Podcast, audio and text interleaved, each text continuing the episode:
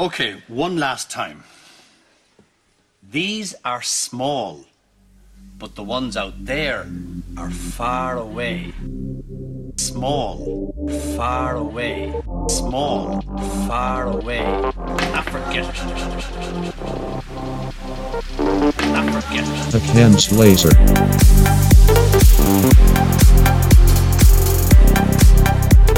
Hi everyone, and uh, welcome to another episode of Occam's Laser. Sean and Dulta here. Um, hi, Sean. so we're going to talk about a few things today. Um, there was recent news that uh, researchers in Yale had reanimated pig brains outside of their bodies. You do. Reanimated is a strong word. I actually Yeah. accidentally used reanimate there, but what I meant to say was that they got some cell activity going. Um, so we'll talk about that, and then uh, later on we'll talk a bit about the relative sizes of different beings and how that affects their experience of life, I guess. Um. So Sean, what is pigginess? What does it mean? Oh, you should have definitely opened with some pig zombie question. If pig zombies are soon to rule rule the world. but so the the authors who published this paper, uh, they should have definitely used the word zombie in the title of the paper in Nature. like uh, yeah that would have that would have been worth it i think to be, to say something like zombified pigs return Yeah. in the form of brains yeah. with help of yale researchers So, so to recap the study, these researchers took a load of pigs' heads from an abattoir, um, took the brains out of the skulls, yeah hooked them up to this system they developed called BrainEx, which sounds very futuristic, and then see uh, checked out to see if they could make the brains do stuff, even though they've been dead for like four hours. Um, very Black Mirror. yeah yeah it's kind of like i feel like it's at the end or the kind of edge of the ethical boundary there um but i want to talk about BrainEx like what were they just trying to be like SpaceX and Yeah. just decided because it's spelt with an ex instead of just a capital X. I just yeah. Weird. Maybe they're going for like an ex machina kind of Yeah. effect. I don't really understand. Exo instead But um, yeah. it all it does is well, all it does, but it seems to just be a machine that pumps in fake blood. But um, But it's cool that they had to put in um, chemicals to not to stop the neurons from firing because they were afraid. So they didn't want to. Their plan wasn't to actually make the brain conscious again because they didn't want uh, brain activity to spark up on the pig to be like, "What the fuck? I'm in a." I'm in a so yeah, I think that that's also like kind of a part of I don't want to have to deal with the ethical issues of bringing consciousness back to a disembodied brain. Yeah, so they just wanted to see if it could work in terms of um, producing energy and all that kind of. Um, yeah, like the, if the cells would work, if the nutrients would move to the proper places, and if oxygen would actually be delivered to brain cells, etc. It was cool though that they were ready uh, with anesthetics if they saw any brain activity start to appear, um, which is kind of kind of cool. It's kind of it's kind of worrying as well that they just weren't really sure. They're like, well, let's just have the anesthetic ready Yeah. because who knows what could happen. There's no way it their own experiment. Like, No way it was anesthetic. There's a PhD student with an axe behind it, and someone saying, "If this graph peaks, if hit this- it." Yeah, if this line, if this line that's just measuring like activity, if this goes above this other line, yeah, Yes, into this zombie region over here. Just a smack. But, But the- um, no, go ahead. I was going to say the ethics is something that really kind of took me off on a sidetrack for a while because uh, it seems so like it would be uh, there would be so much red tape around it, but there's actually none because firstly, animals who are raised for food are exempt from any um, testing. You can do what you want to them. So they were originally raised for agriculture, brought to an abattoir and killed. And then second of all, there's no ethics involved with reanimating something that's that's already dead. Um, so they're kind of they. I mean, they were good and they still consulted with ethics ethics boards and stuff, but they didn't have to do anything. They could just, you know, go for That's it. really weird because it was it was one thing I was considering like why pigs, but obviously it was just convenience. And you know, like, why not- road, yeah. Yeah, like why not any other animal? But um, obviously just because it's commonly slaughtered animal that appears in many butchers and stuff is probably just the handiest thing to use.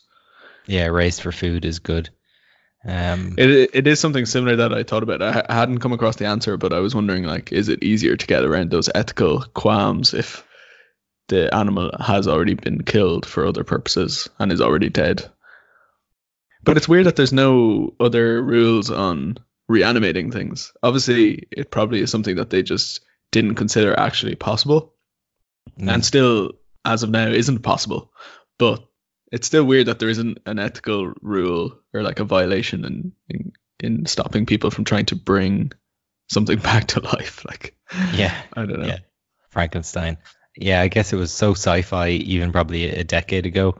Um, and there's this parallel race going on between people who think, oh, AI will become conscious, but before that, people might just actually like rather than figure out how to program consciousness, they might just figure out how to restore it in dead brains. Yeah, there's that whole kind of issue of immortality, I guess, is if you can just keep bringing life back to a dead brain. Like, surely over time, tissue would degrade. So one thing they said is yeah that, that they they're not stopping aging at all. So if they uh, ever did this to a human brain, it would still age and and eventually degrade normally. Um, but but what's weird is that there are like hundreds of people who have paid to have their brains uh, frozen after death. Yeah, and like All around the what's world. it, cryonics. Yeah, so I mean that's just odd. Yeah, the premise there is that they have it all frozen, just kind of, and and they sign something basically saying that we don't have the technology to bring you back. Even frozen, it's um, uh, what's the word? Vitrification, where they essentially like, uh, your blood goes solid, but you're not actually frozen. It's like Mm. you make it like jelly, kind of. Um, but yeah, there's no guarantee that they'll actually be revived or Yeah. when they would be revived. They're just ass- assuming that at some point in the future, humans will develop the technology to be able to revive you. But they don't even know if the process you go through to put you into that position would work. You know, what if they develop an, a technology to bring you back to life, but the way they were you kind of you know put to death doesn't work. Yeah, It's they have no it's idea so what weird and risky, they were like. making. They just watched Futurama and saw brains in jars and said yes. Yeah, that's probably what happened. But the in terms of the the questions it raises, like I'm sure there will be legislature legislature that comes through saying how or what you should do with brains in terms of reanimating them. Um, but it also raised questions of like what is the cutoff for death? Uh, because what this experiment was trying to show was four. This happened four hours after the pigs were killed, and they wanted it to be as long as possible to say, look, this was properly dead, uh, and we restored some function. And the prevailing consensus before this was for a mammal's brains, as soon as you get a couple of minutes of oxygen not going to the brain, it's it's dead and unrecoverable. Um, so this is yeah i guess they don't they don't restore any so the cell damage that happens from oxygen deprivation they don't actually restore any of that. I don't think it's just that they manage to save the ones that haven't been damaged yet. So the longer it's left dead the less likely this is to work on a large scale in the brain that's that's what i read into it anyway but it would be interesting for like the pig itself if it did get to a stage where it could be considered conscious, would it just be like going to sleep?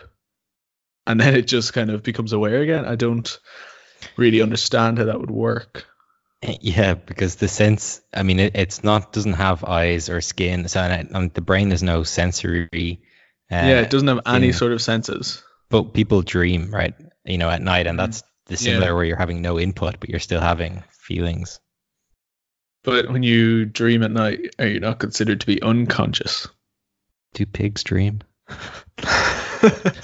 We're going down really complicated questions here, but they're actually we know all the answers like- at least.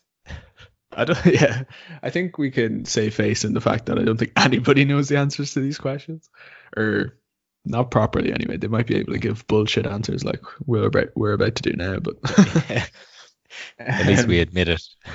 yeah.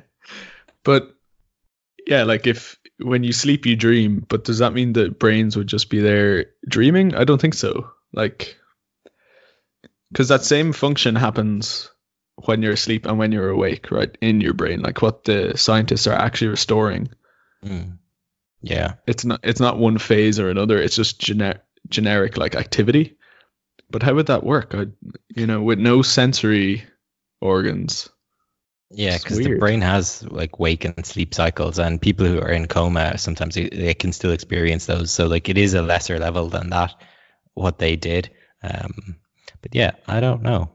Um, but but but but one of the the talking points around this was that um, you know in the future if they ever got it to the stage where it wasn't uh, invasive and they didn't have to take the brain out of your your head uh, and Mhm. and got it controlled for people then it could prolong the amount of time that somebody you know could be saved and it would like decimate the amount of organs that become available for transplant because people would never um, want to say they're dead but yeah, for- because if you get to say if you're like in a car crash or something, you get to hospital and you're declared dead because there's no brain activity or something. Um, that would no longer be the case. Yeah, and they, and currently, if like an ambulance arrives on the scene of your crash, and you're dead, they'll pump uh, pump stuff through your veins to keep your organs preserved for transplant, um, as well. So it's it's kind of weird that the ambulance is arriving with stuff ready to harvest your organs, but But but it's also it's also strange because that's essentially what you would be doing with the brain, and then suddenly you're still alive. So it's very yeah. oh so many so many ethical quandaries we have. but but the other like avenue that's probably developing as fast as as this technology is growing organs organically in Mhm. dishes or in pigs pigs again what or bacon organically going as well. organs. Yeah. But uh but like that would that would you know solve the whole transplant problem forever if you could just grow organs. Um Yeah, And- I imagine would they have to be like I don't know, would people donate their own DNA to be like, here are my set of grown extra kidneys and uh, my livers and my lungs, or would it just be a generic like company that just grows yeah compatible organs for everybody? I don't really know how that would work, but not something I really looked at.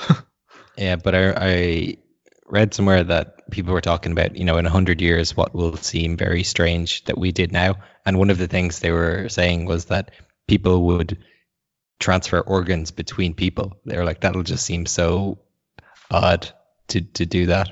But what do you mean? Just trans? I mean, people now donate organs, right? as in, yeah, that will seem weird in the future when people just have organs grown in a lab bespoke for them.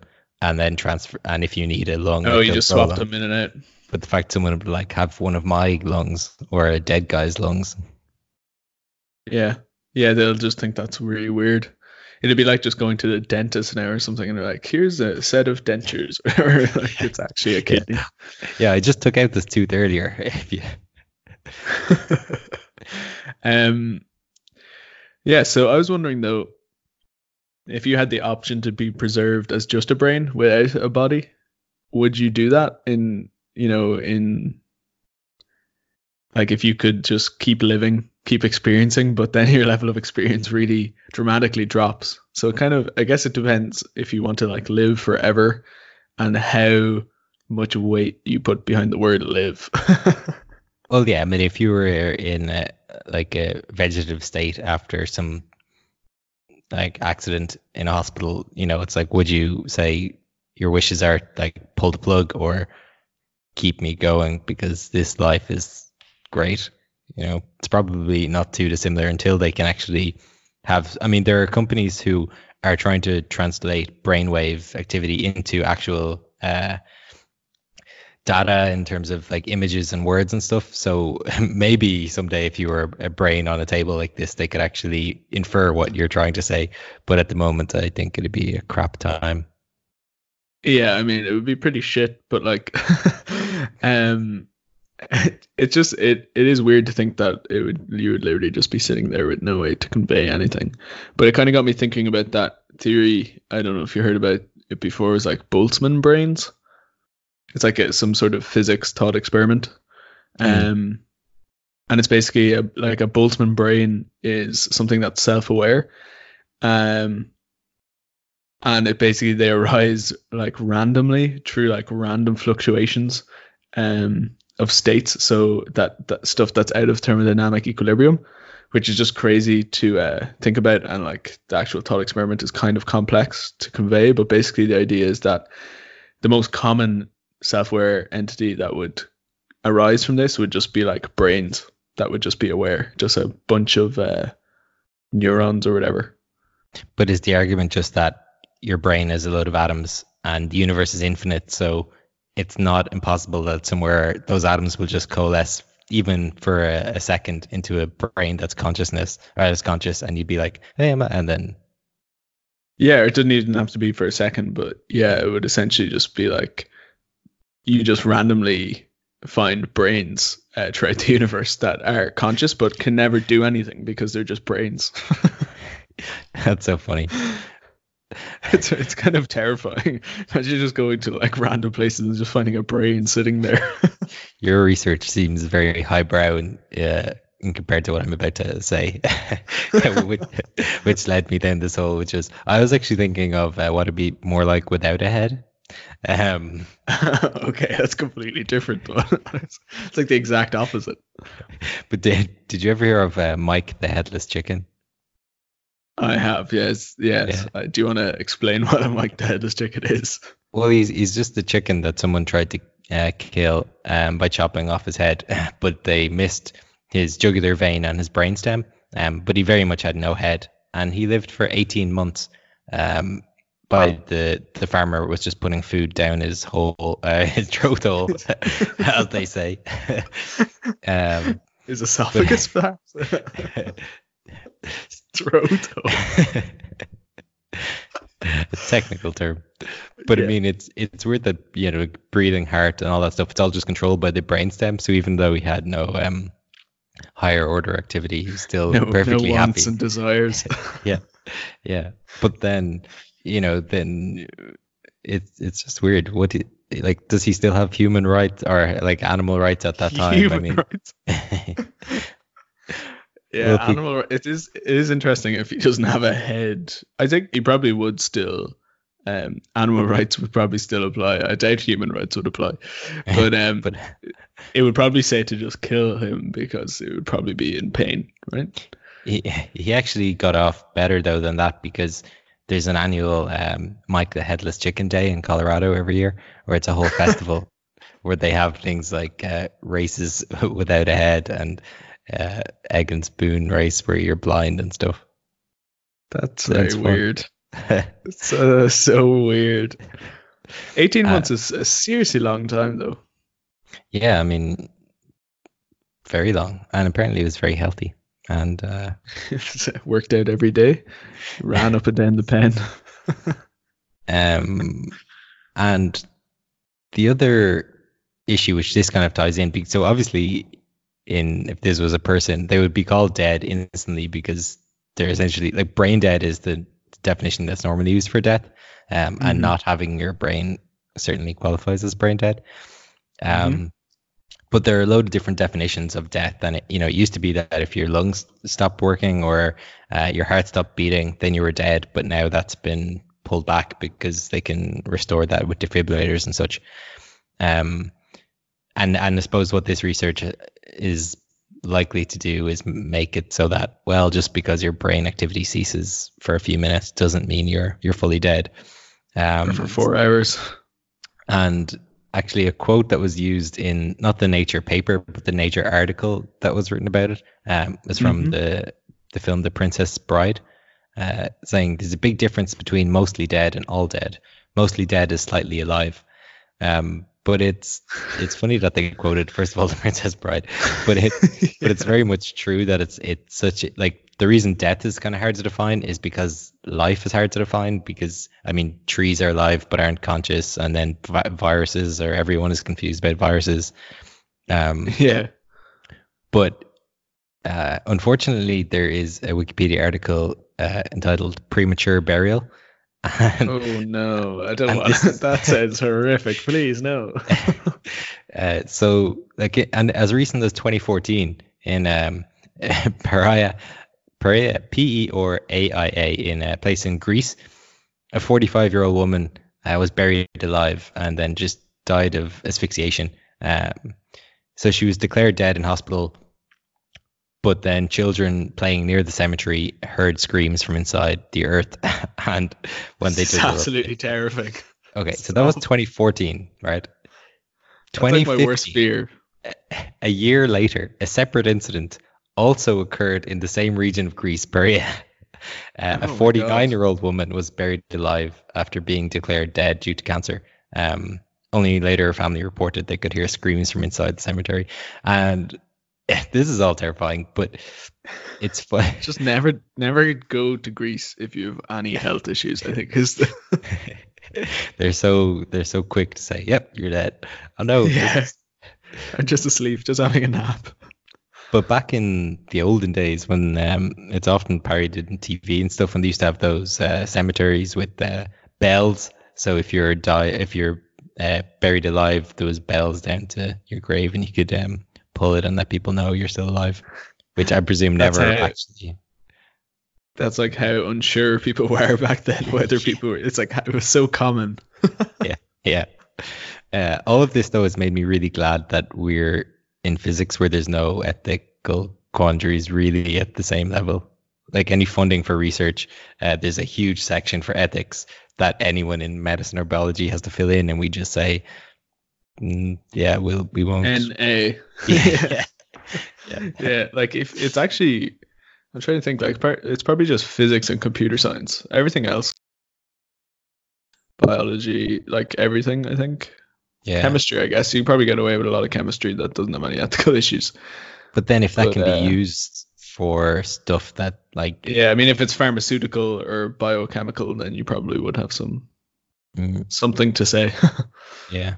Um, there's something I thought about as well when like I was reading the this article about the pigs, but it it kind of raises a weird question about what is it about brains that makes them experience things that like so it makes one brain a, a human experience and another brain a pig experience. Like obviously the biology is different, but at the end of the day, it's the same kind of process that's going on. You know, neurons firing and obviously the human one is more complex. But it is weird. Like, what is it that makes it different between, like, what's these levels of consciousness? Because if, like, the mechanisms are very similar. Mm. You know, I don't know if you Uh, get what I'm trying to say. I do in that like, uh, and also because you know we're so defined by uh, our body as well. So like if you put a brains is all getting a bit crazy now, but if you put a brain, a pig's brain in, in a human, like it would would its experience be almost more human like? And yeah, it's all.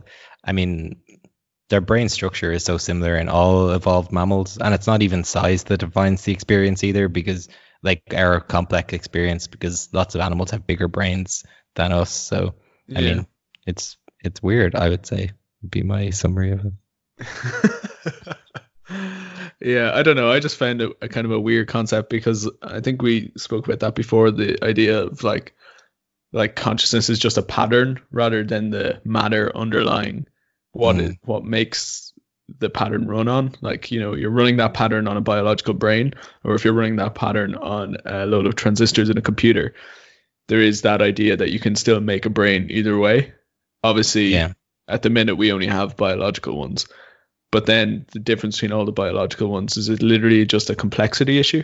Like if you had a more complex pig brain, could it become more conscious than, uh, say, a normal pig brain or something like a chicken? It's kind of Yeah. hard to know.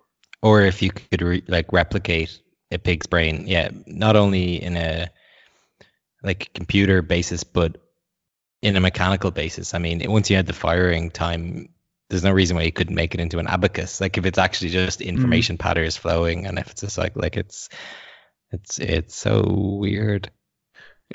But but but it's like, abstract to- stuff. but yeah, like today, like that kind of those science questions are where certain things like gravitational waves and stuff were 100 years ago or special relativity where there was so much people didn't know about huge areas of physics and they knew it was confusing but never uh, same with evolution. Before the theory came along everyone was just like oh look at all these animals and some are similar and some aren't and Yeah, they're like, well, humans are great because of God. yeah. Yeah. And that's kind of but that's the the the excuse for uh, a lot of brain complexity now you know god made us smart God made us extra complex. He loves that complexity. so yeah if we find a brain floating in space that'd be we have to label it like based on what we think, like pig brain, uh, human brain. There'll be like certain levels. There'll be a scale, like the Richter Yeah. scale, but for brains.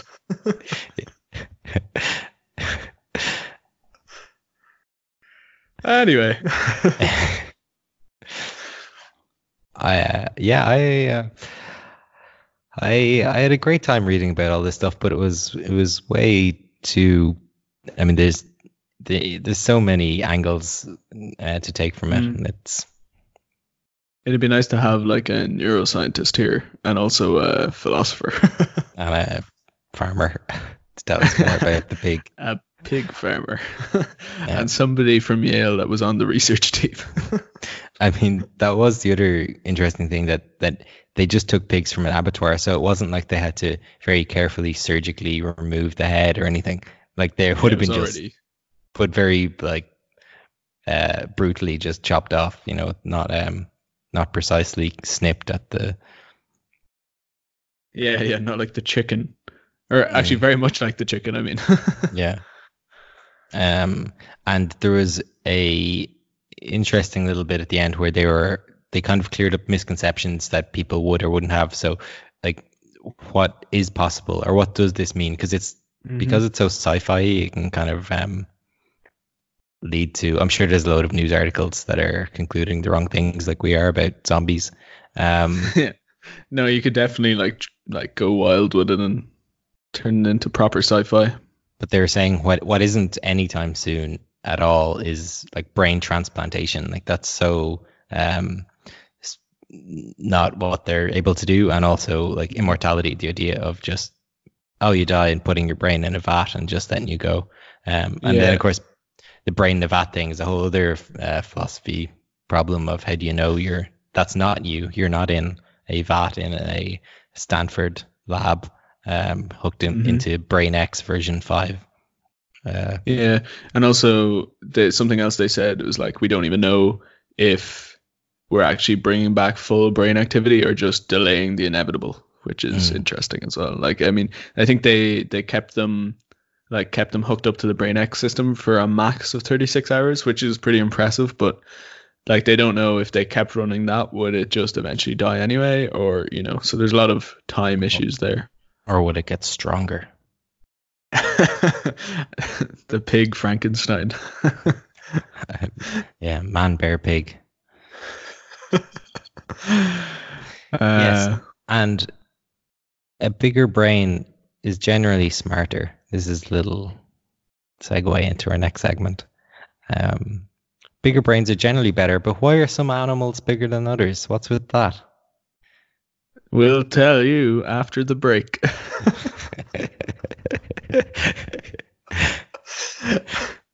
and we're back. we should definitely have some music in there.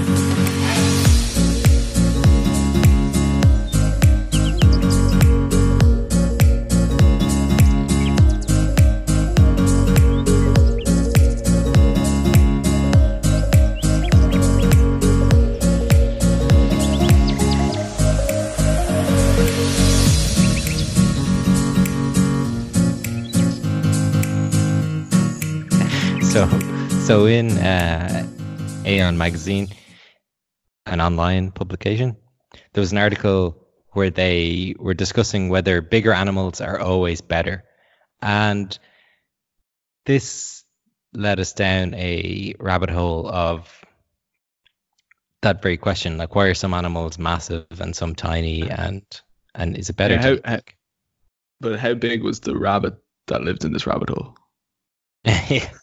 it was smaller than the hole anyway Okay, makes- okay, that's okay. I'm I'm I'm okay with that then. Yeah, I, I find this topic actually very, very interesting. Um, because it's a lot of things you never actually consider uh, until you just read about it and you're like, oh my god, yeah, that's uh, that's crazy. But uh, an example in that article was between like the goby little fish and the whale shark that were like, you know, living in the same environment, you know, right beside each other, and there's a whole eight orders of magnitude in uh, the difference of their weight, which is crazy.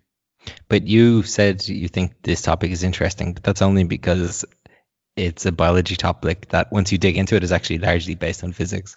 And it's mostly physical arguments about how size scales. That that is true. it's not as complicated as our pig topic that we just came from. But it, yeah, it, it it's it's strange the way evolution found a way that both uh, in working in or living in the same environment, something that's a tenth of a gram versus um, tons, 34 tons, is are both perfectly suited to living there and have found niches, um, yet live very different lives. Very different. So I think um, one of the first things I looked at when I was reading this was the Cope's rule. Yeah. Um, yeah, which is interesting. But basically, Cope's rule states that uh, organisms will tend to become bigger over time due to evolution. Um, and an example of that is the dinosaurs, which probably had one of the longest stretches of uninterrupted time to evolve, um, and started off as quite small reptiles and became quite large, like the T Rex, which was what the largest uh, land carnivore. Um, so the kind of idea behind the rule is that being bigger is beneficial, but obviously that's not always the case. Um, And so the reason it would be beneficial is, you know, you can fight off predators or avoid them. It's easier to get prey. It's easier to kill your competitors. Uh, that kind yeah, of thing. usually if you're bigger as well, you've got um, uh, more variety in your diet that lets you uh, survive kind of more extremes. Um, usually, um, you live you live for much longer if you're bigger, which gives you longer time to invest in like reproduction, so like raising uh, children and stuff. So um, that's interesting. Also, usually there's increased intelligence. Is that generic scaling of like if your brain is bigger, you're usually slightly smarter. Like you know, a whale is more complex than a fruit fly or whatever. Mm. Um, what else was there? There was something else I wanted to say and I've forgotten. Oh yeah, you can survive much better through like any sort of uh, lean time. So like you know, if there's a famine or whatever, you've more reserves that you can live off and live for longer. Whereas if you're something small, usually you'll die faster because you have much more, much higher dependence on like intake of food and stuff. So Yeah, during yeah, that's that's that's true. And then during the so so the, during the the um, period up until recently, animals tended to get bigger, and now they've all kind of disappeared. All of the massive ones. I mean, I saw. uh, I can't actually remember where I saw it, but there was the whole um, effect of like humans causing megafauna extinction, which was interesting. So like, it's pretty much linked that uh, humans have uh, made the giant ground sloth extinct, and a couple of megafauna that were from Australia when they arrived in Australia, they just caused all of these animals to go extinct, which is probably just because we hunted them to extinction. But um, I saw that and, and I was surprised. So I looked into it a bit a bit more, and it was the case that animals kept getting bigger, especially after di- the dinosaurs died. Mammals got really large, and about 125,000 years ago, they started disappearing. But all it take, like the pressure required to make an animal go go extinct, like once the hunting is, uh, of the animal is enough to keep the uh, fertility rate below the level of replacement, then the population just will eventually collapse. So like it, it's not you know over the course of thousands of years, uh, it's not like we Yeah. have to go out and just slaughter them all um, immediately. Um, yeah, something interesting as well about that was the Lilliput effect. I don't know if you Mhm. came across that, but basically, Lilliput effect is that there's usually a decrease in body size in uh, in animal species that have survived a major extinction. So any reptiles that survived, say like the dinosaur extinction, uh, over the coming like generations became much smaller, and it's because obviously the extinction uh, would probably lead to much harsher times. So then to be more efficient, they would become smaller. Um, Yeah, and uh, but interesting the way there's kind of a general shift from like being small to being large, and then something will happen, and then there'll be a shift to being small again, and then being large. Um, Yeah, so what so what you're saying is oh, if there's you know one summer or one winter where there's no food, then it's better to be big because you have the body fat. But ultimately, if there's a a thing where you need to evolve quickly to find a new niche, then being small, you can get through generations much faster, and you, Yeah. ju- you're young. You generally just have tons of. So there's the r/K selection rule. If you came across that, mm-hmm. where there's a trade-off between the quantity and quality of offspring and bigger animals tend to have fewer offspring that they put a lot of effort into like people are always going on about their babies but but if i was a frog i would just have lo- loads of tadpoles and let them all go, I wouldn't care just- about them at all. they'd all just get eaten immediately. But it is odd even looking at like you're saying humans may have uh, taken a lot of the large mammals out of um, the scene like we're Mhm. not really alone in that. If you even if you're watching any david attenborough show like any of the the big cats or even like some of the hunting dogs like any animal over terrestrial carnivores over prey on larger not smaller organisms which is which is a funny trait to have. So like there is a an evolutionary thing. Even if humans weren't in the picture a little feedback mechanism to stop animals getting too big because the bigger you get then you're also a um, a tasty treat yeah, but I wonder like what actually causes that. Um, so like why is there at some point if you're a carnivore at some point you suddenly start preying on things that are bigger than you? yeah Oh, like I don't I don't know why that would. Obviously, is it more is it more so to do with the fact that the prey is getting bigger and bigger and bigger as well with generations? Mm. Maybe I don't know.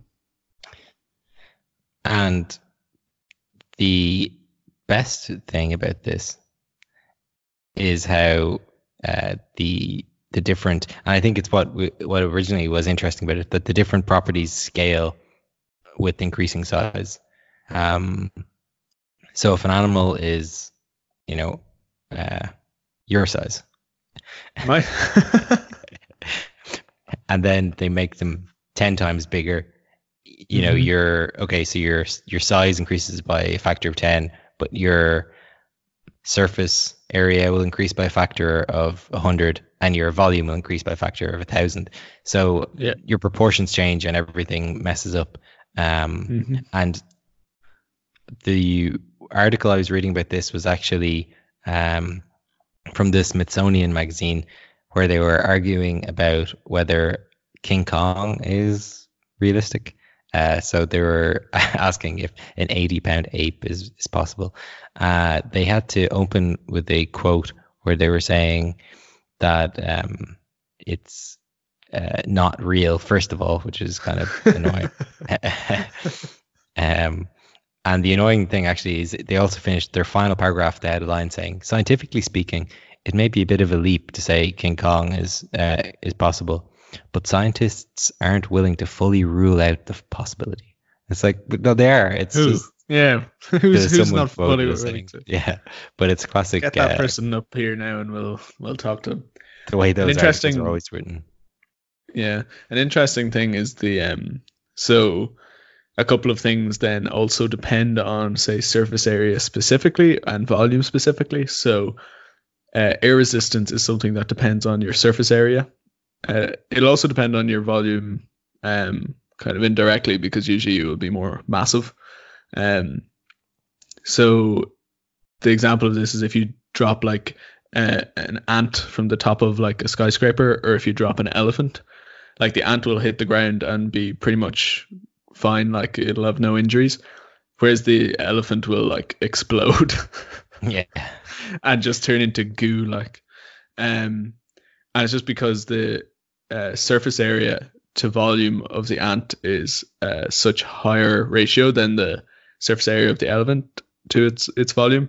So you've all that kinetic energy um, Yes. terminal basically localized just- in one one space, and also the air resistance will slow one down over the other. But um, it's just interesting that like you know something like falling is basically has no effect to an insect. Uh, but for like even humans, like we're very susceptible. If we fall from anywhere, we're going to hurt ourselves. Um, Mm. and then elephants are fucked. But But there, there's even an issue with giraffe uh, giraffes when they're pregnant and they give birth to their young. When they fall, just as they're born, they can die often as well, um, which is just small, small down. that's a But- really weird way to evolve, isn't it?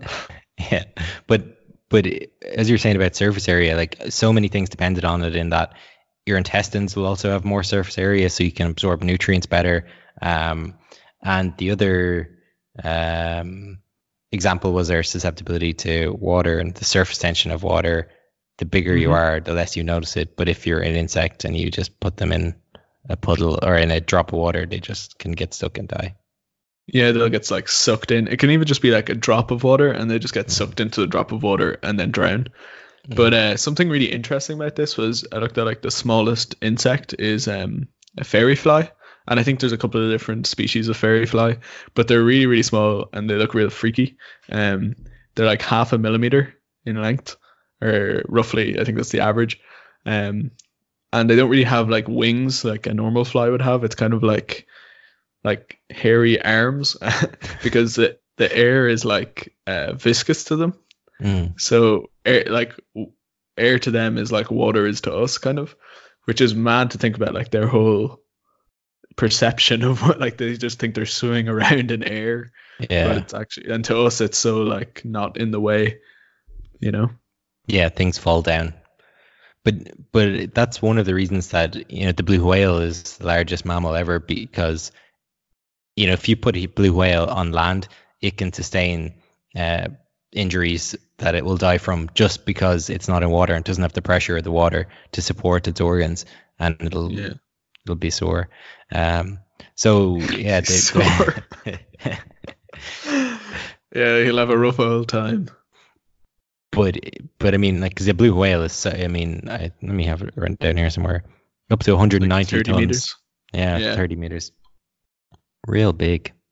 Yeah, it is crazy though to think like the difference between like the pressure of air and water is so vast that you end up with a either a fairy fly or a blue whale. the Yeah, scales are just to- enormous. Like that's that's basically how these effects are scaling. It gives Mm-hmm. you those variances in, in like orders of magnitude. Um And the the African bull elephant is the largest land mammal currently, and it's it's something like six meters and 10 tons, or bush elephant. So it's it's much smaller than a blue whale. But if you wanted to scale that up to a blue whale, because its vol- its mass is going up, you need much thicker legs. You much need much thicker, like much more of your mass has to be dedicated to bone to support your structure. You have to mm. eat way more. I mean, it's yeah. You have to You spend either more need energy. on- stronger bones. You either need stronger bones or bigger bones to support that effect. Mm. Because the rest And- your bones will just snap, right? And and and in the case of the giraffe, I mean, it its neck evolved to be long, so it can eat from the tops of trees.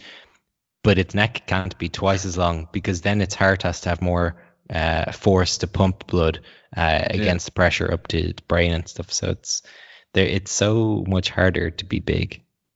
it is interesting how the size of the environment has like shaped evolution of those uh, species and stuff. Like it's so different and so specific to to the environment. It's just uh, baffles me. But um, something I thought was really interesting was that even say if you took like I don't know something small like uh, a mouse-like creature or something, Like a and mouse. um, yes, like a mess or a shrew. Let's let's go with a shrew. and if you made that like really big, um, to the size of an elephant somehow. Um, the it would just like it wouldn't work in terms of its cells and its metabolism are too fast.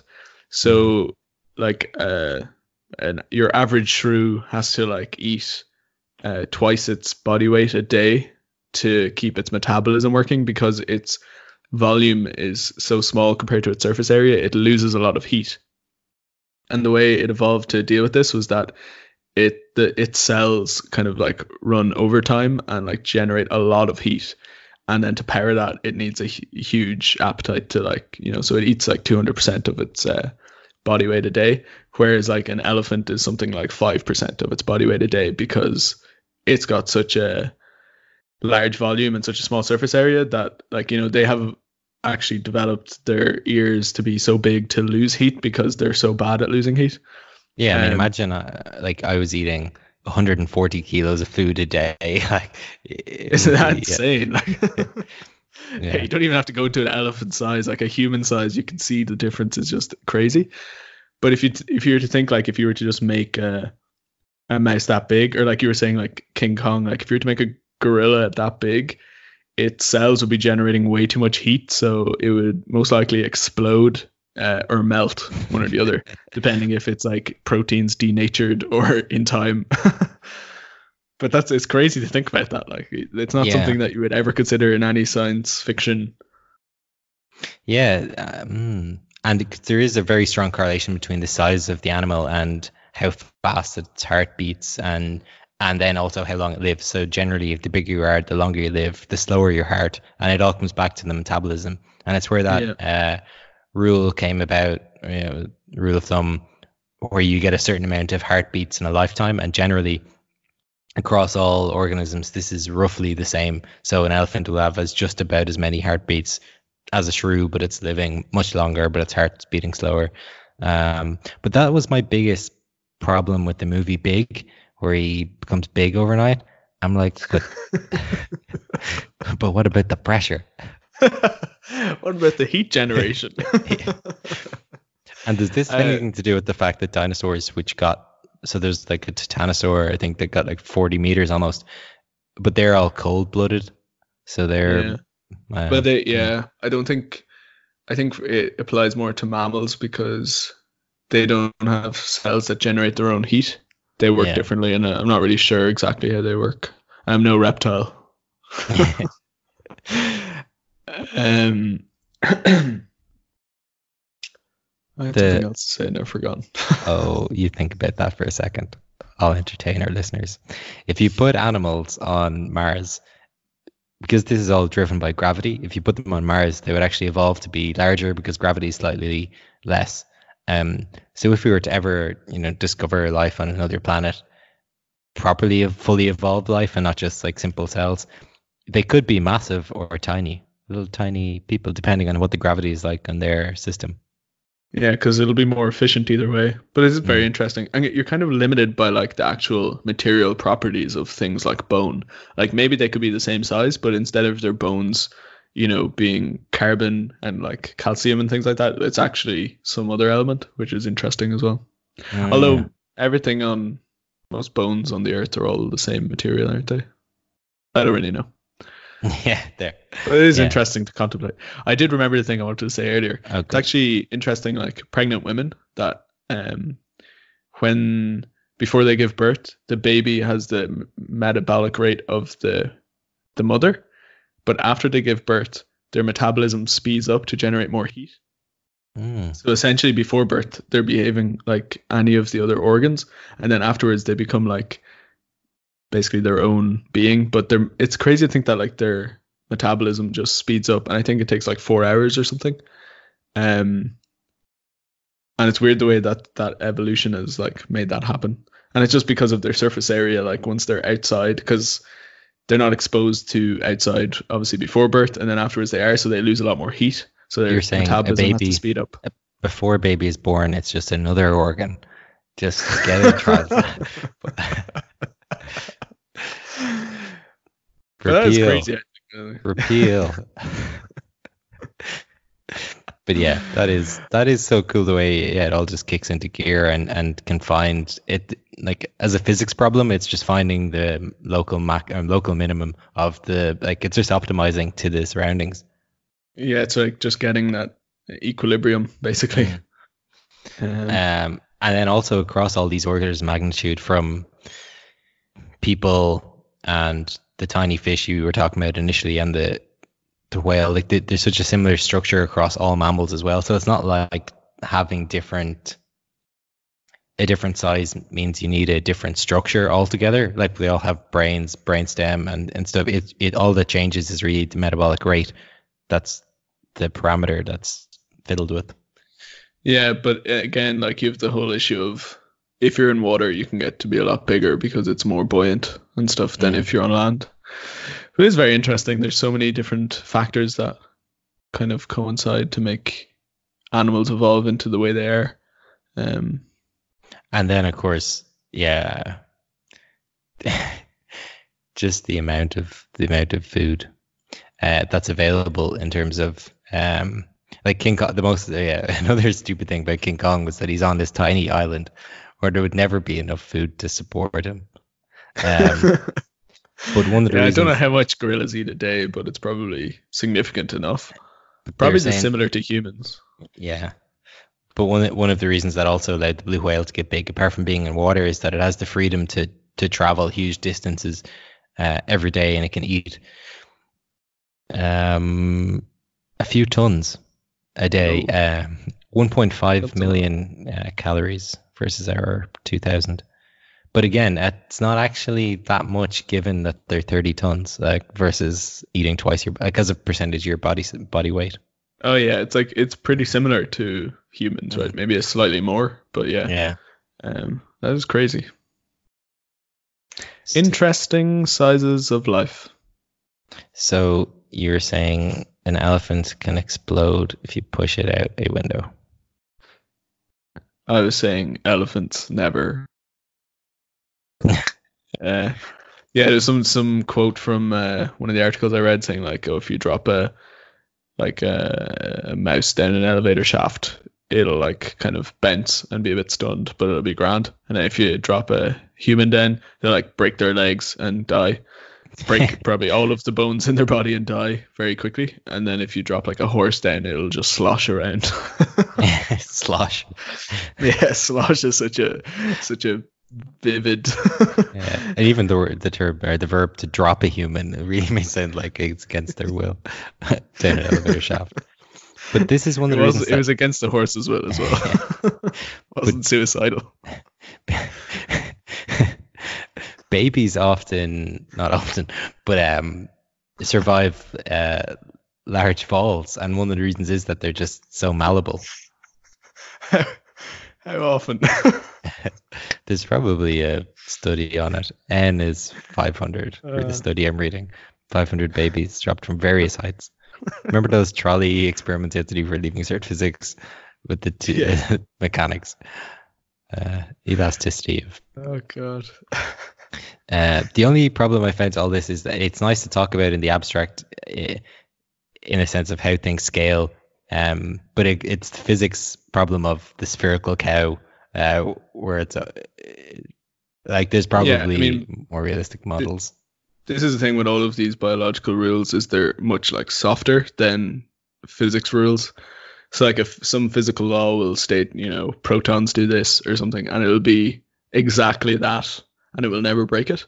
Whereas in biology, there seems to like always kind of be a couple of outliers or like a couple of particular cases that will buck the trend. That's because biology is actually complicated, unlike Oh, way more complex. Yeah. Uh, yeah, well, I mean, I'm I'm sufficiently uh, satisfied that we did it justice. I'm sufficiently satisfied that the listener got a good overview of different sized animals. yeah. Now for the next 15 minutes, we will list animals in ascending order of size. Fairy flies. But actually, on that, I mean, that's why they, you know, one of the benefits of biology labs often use things like zebrafish and fruit flies to do experiments because you can breeze through like 50 generations and Um, Yeah, or like little teeny like worms. They're like microscopic. What's that one? E parabens paraba. I can't remember now, but that's but it. yeah, all these like tiny, tiny little creatures that you can get through like yeah, hundred generations and see actual evolution happening. sea It's very interesting. No. Do you never have sea monkeys from before your time? They they real though. Yeah, sea monkeys. are they? Yeah, but what are they? Oh, they're just little shitty bacteria or something. Yeah, Um, disappointing. yeah. All right. Well, I'm finished. I guess that means we're wrapping up. Unless you Well, want you to can- just listen to me talk for another ten minutes. All right. All right, guys. Thanks for tuning in. Yeah. Follow us on the internet, and in the meantime, Yeah, follow us on Twitter because our Twitters we need to get that going. yeah, it's pretty embarrassing. But we Sean, you need to start tweeting more often. yes. Any follower will get a guaranteed shout out in the next three days. Yeah. Um. yes. Cool. Yeah. And talk to you soon.